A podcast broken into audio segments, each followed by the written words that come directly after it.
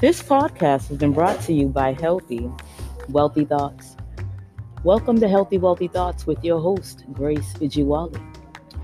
We will be discussing how to let go of what no longer serves you and the six required steps of change to assist you.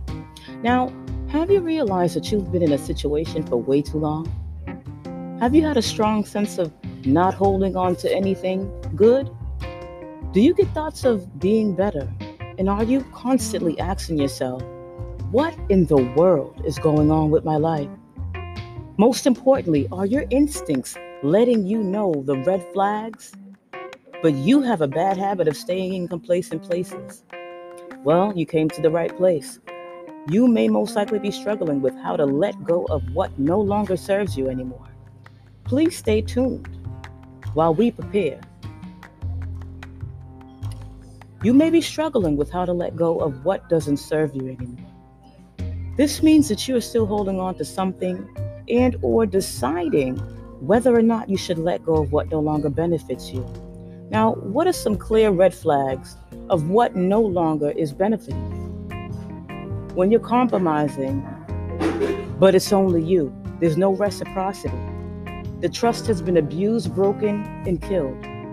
And your mental health is so messed up, you don't know what to do anymore. It's leading to depression, anxiety, thoughts of whether or not you should be here or not.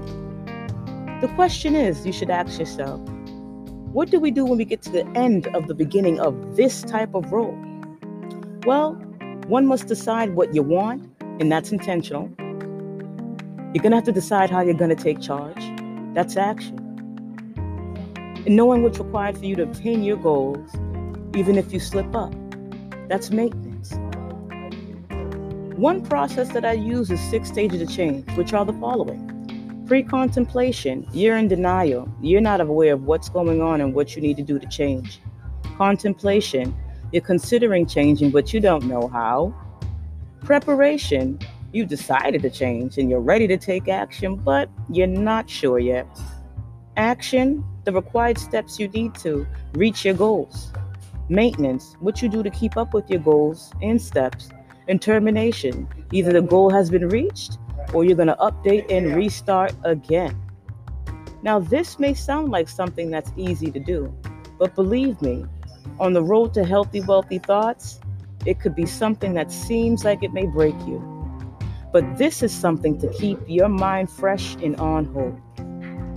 Thank you for tuning in to Healthy, Wealthy Thoughts and have a healthy, wealthy day.